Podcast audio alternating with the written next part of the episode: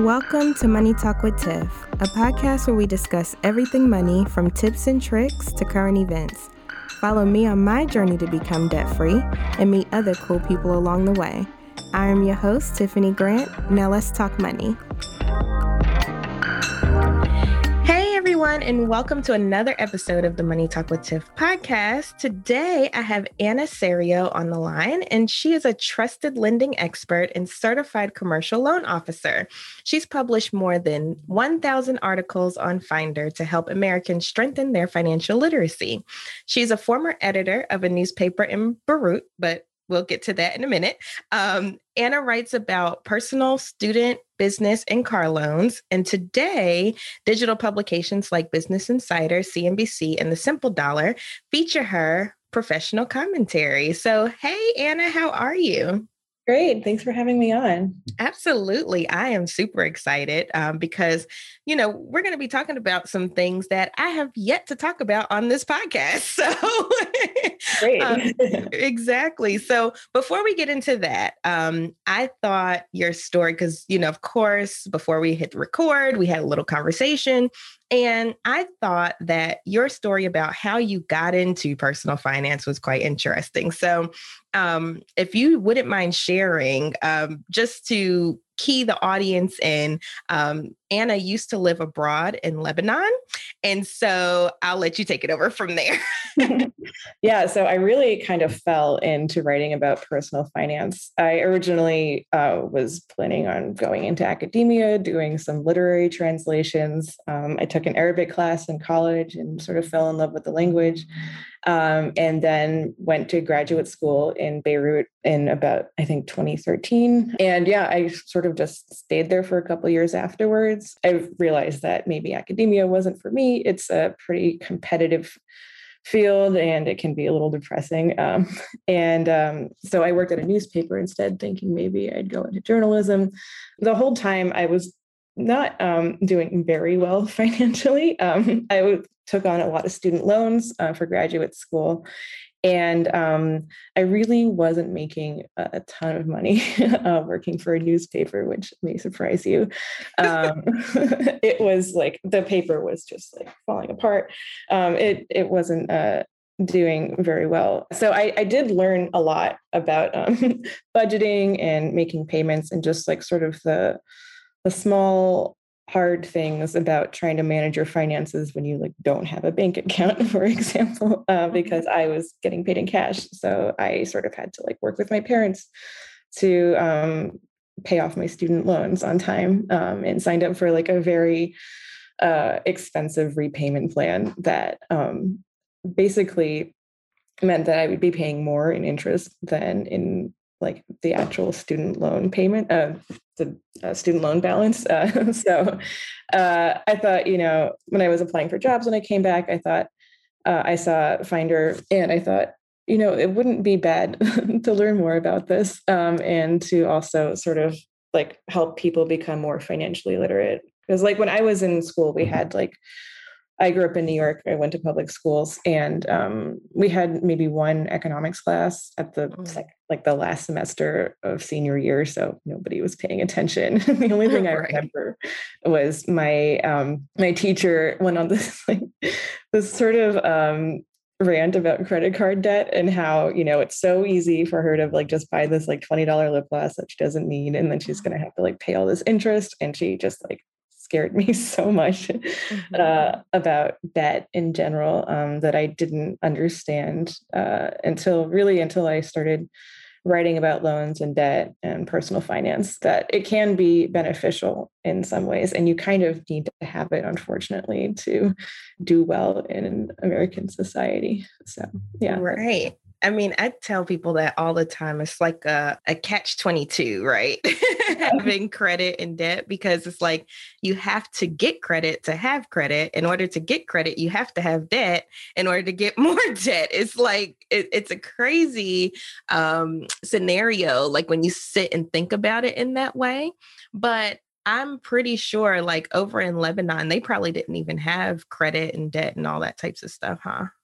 They do. Um, the banking system is like a little bit different. Yeah, it's like uh, Lebanon is um, more of like a European country than you might uh, expect uh-huh. it to be um, in terms of finance, at least. Like there was a big HSBC there, um, which I was like happy about because I had an HSBC account, uh, and then I found out that they weren't actually like really affiliated, so they couldn't help me. Um, but yeah, they, I mean, like it's.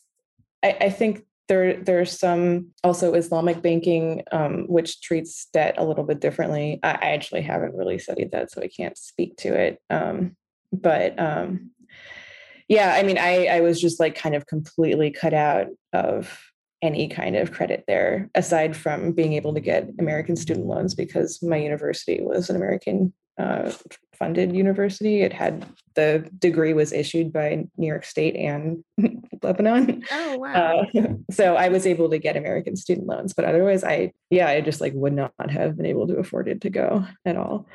Gotcha, gotcha. Okay, well, I learned something new today.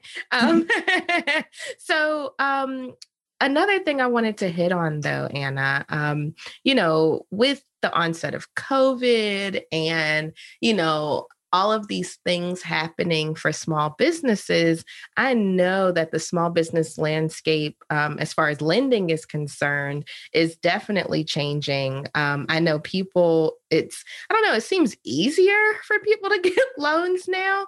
Um, if you wanted to just talk because i mean you're very intimate into this space um but yeah how is small business lending changing yeah so small business lending has gone through s- uh, several significant shifts during the last year. COVID, I think, caught a lot of companies by surprise because their contingency plans for you know a recession were based kind of on the last recession that we had in 2008 um, and that financial situation was completely different from what we have now so a lot of lenders had to shut down um, and a lot of banks were just uh, not able to respond to um, government assistance programs like the Paycheck Protection Program specifically um, in a way that could help every small business. They just like didn't have the technology to do that. Um, so what happened was they had to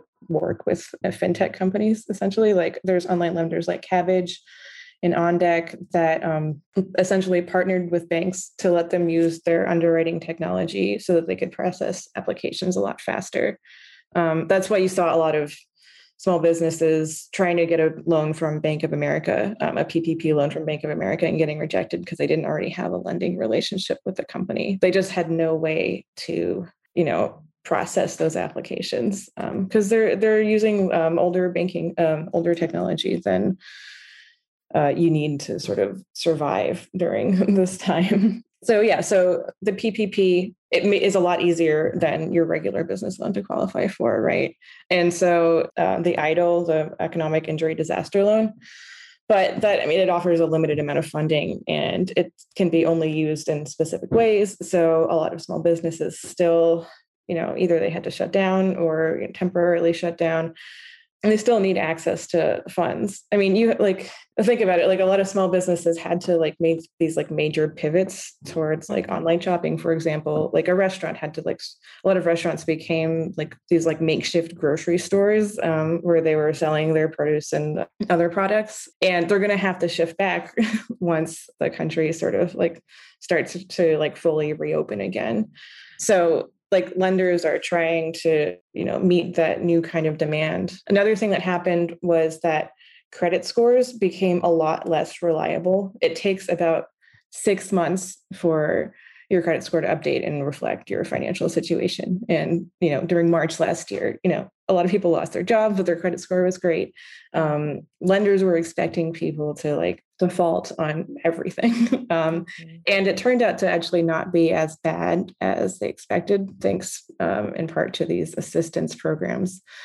But that also means that lenders aren't really looking at your credit score as hard as they were before. Um, having it it's not as good as it sounds um, because having good credit will help you um, and having bad credit will not help you very much but they are focusing more on cash flow now um, so they're looking at like your bank account um, pretty closely and like your financial statements if you're a business like I, a lot of um, online lenders want to connect with your accounting software um, so that they mm. can see you know like shipping records and um, you know how you've been spending like it it takes like a more holistic look at your personal and business finances when they give you a loan um, which is good in a way because it means that they're not going to lend to people who you know or businesses that they really don't think can repay it and you know not repaying a loan uh, is not a good thing for your business or uh, you know your personal finances um, right but it can also um, i don't know it's like it is uncharted territory and things are changing so quickly that predictive models are, can only do so much. So yeah it'll be interesting to see how this plays out. Absolutely. And you know just thinking about that though you made you made some good points that I haven't even thought about, um, and how, you know, this whole time period, let's say, you know, for the last year and some change, how it has drastically made a lot of changes. And then for like the banks and everybody to be preparing for people to default, you know, um, and having that in the back of their mind, which I didn't even think about that, you know, it could uh, contingency planning um, for these companies companies that have money lended out already.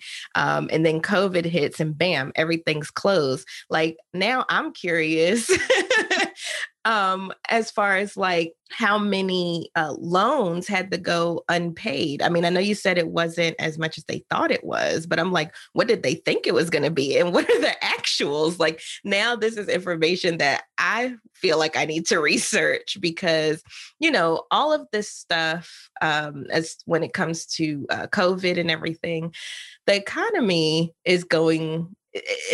I told my husband the other day, I said, I feel like by the end of the year, the economy is going to pretty much crash. Um, and especially if they don't keep doing like the stimulus payments and things.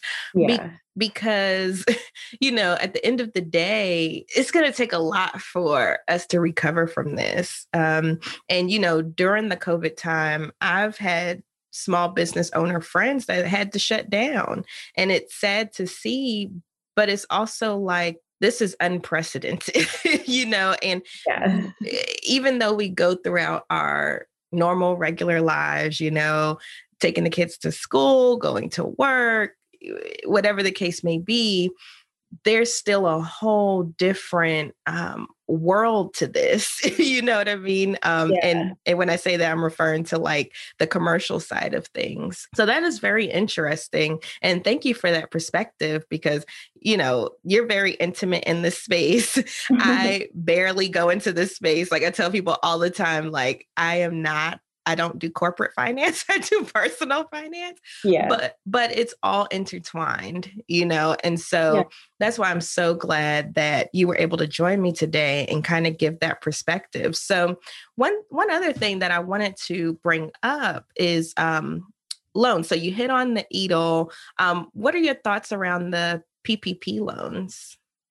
Um, I think the PPP, I have mixed feelings about it personally. Um, I know that a lot of small businesses, um, especially restaurant organizations, were really upset when it was offered as essentially the only thing um, that they could use to you know see themselves through the beginning of the crisis mm-hmm. um, but it does appear to have i don't have any specific numbers um, but something like 82% of small businesses applied for a ppp loan and about the, those that didn't they didn't apply mostly because they didn't think they would qualify for the loan or for loan forgiveness. It like having a loan that is that is like somewhat forgivable but um, without like any clear rules in the beginning it's it's kind of a risky thing to take on. It, even though the interest rate is set at 1% and there's a lot of sort of like um, things built into it that are meant to help business owners pay for it i think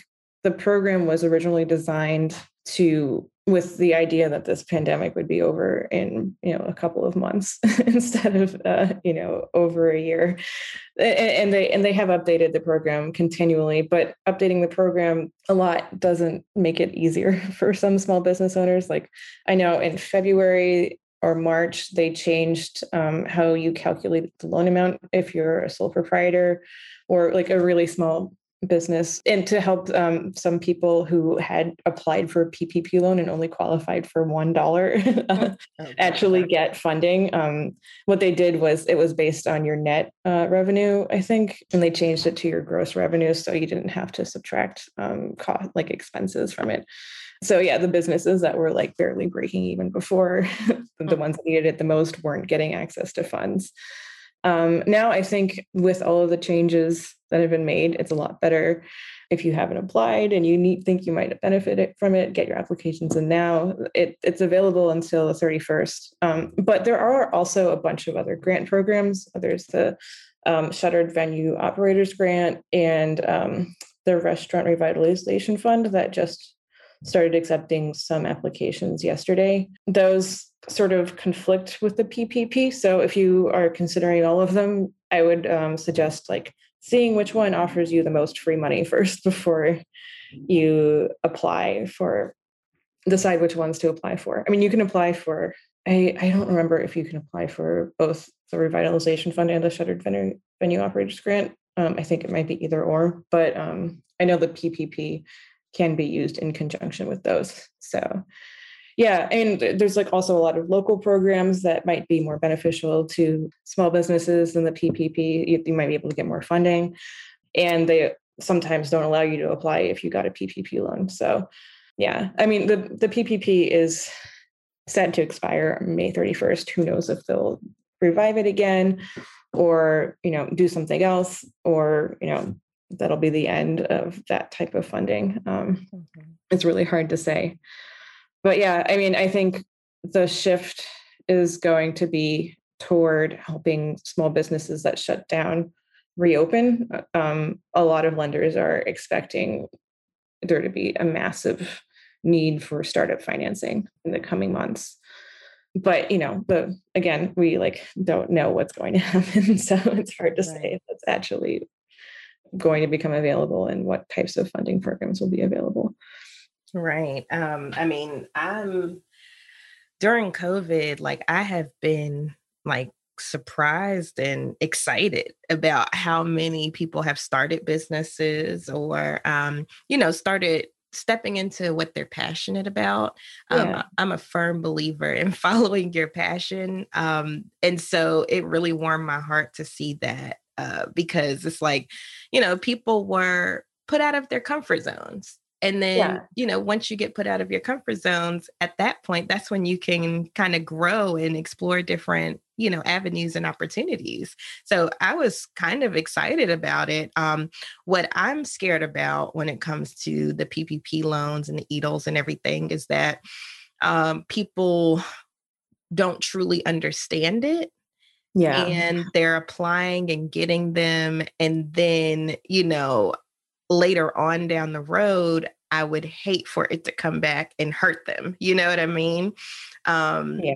And so that's my only contention with these loans is that I hope people are getting them um, that tr- a truly qualify, but then also b are understanding the terms and everything like that. So that way down the road, they're not in a bigger hole than what they started, you know? Yeah, I, I, think it's so important to work with somebody who is on top of um, the changes to the program. I think that um, the Small Business Administration's um, uh, SBDCs, they, they have small business development centers, can be like a really vital resource for small business owners right now because you can set up appointments for free mm. with your local um, SBDC. I get emails all the time from the one near me, you know, kind of hosting webinars um, on like how these different programs work, uh, constantly updating me on changes, and um, yeah, and also advertising these um, free sort of like cons- consultations that small business owners can have with an expert just to like you know break down what's what's going on what your business needs to do and like kind of give you some sort of direction and where to go from here Mm-hmm, absolutely. So, speaking of the SBA, um, I know before we hopped on, you had mentioned a new loan or a revamped loan um, where, you know, they're helping people with six to eight months worth of expenses. If you can just um, hit on that for a little bit, because I thought it was very interesting. Oh, yeah. So, the Small Business Administration um, is started offering what's called SBA debt relief. Um, actually in March 2020 when the CARES Act passed. Um, originally, basically, what it meant was that the SBA would cover the f- first six months of interest payments, principal payments, and any fees associated with your loan. And that included loans and repayment, loans and deferment, and new SBA loans. There has been a second round of uh, SBA debt relief that sort of extended that. I think that was passed at the at the end of last year and it started on February 1st 2021 it's a little bit more complicated but it essentially means that businesses will receive about 8 months of this kind of debt relief. So it, it applies to um, a lot of SBA loans. It like all 7A loans essentially um, also 504 loans and uh, non-SBA ca- uh, microloans Mm-hmm. So basically, if you can qualify for an SBA loan right now, you will not, it's not even that like you'll have payments deferred, like you just will not make payments or pay the guarantee fee if you apply right now um, and get approved. I think it ends. Oh, I'm not sure in September on September 30th, but it's you know it's likely that will be extended if there's need for it. Yeah, so I mean, and you can get this through any um, SBA lender um, or like any provider that offers regular SBA loans. Awesome, awesome. And just to give the audience, um, you know, a resource, if you go to SBA.gov, you can go on there and they actually have like a lender matching service. Only reason I know is because I tried this recently just for like, just to yeah. see how it works. And um, you put in all of your business information and then they will email you lenders who are interested in giving you money. And then you go to their website and fill out, you know, the rest of the information there but I thought it was really cool and a better way than going yourself individually to all these different mm-hmm. places. And then also, it, you know, gave us gave me lenders that I had never heard of before. And so um, I feel like it's a really good resource. So if you do have a business and you are in need of funding, definitely check out um, the SBA because they have a lot of good resources. And for those of you like, what the heck is an SBA? It's um, Small Business Administration. So it's the Small Business Administration arm of the government. All right.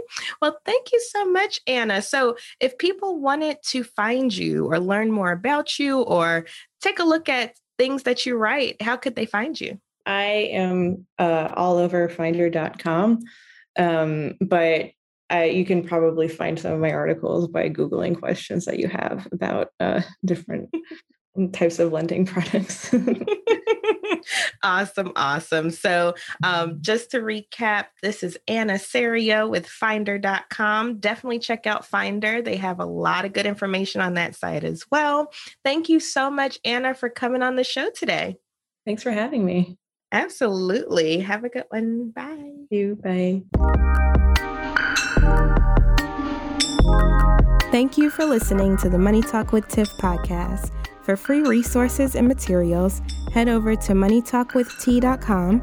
And while you're there, why not sign up for our newsletter so you'll never miss an episode?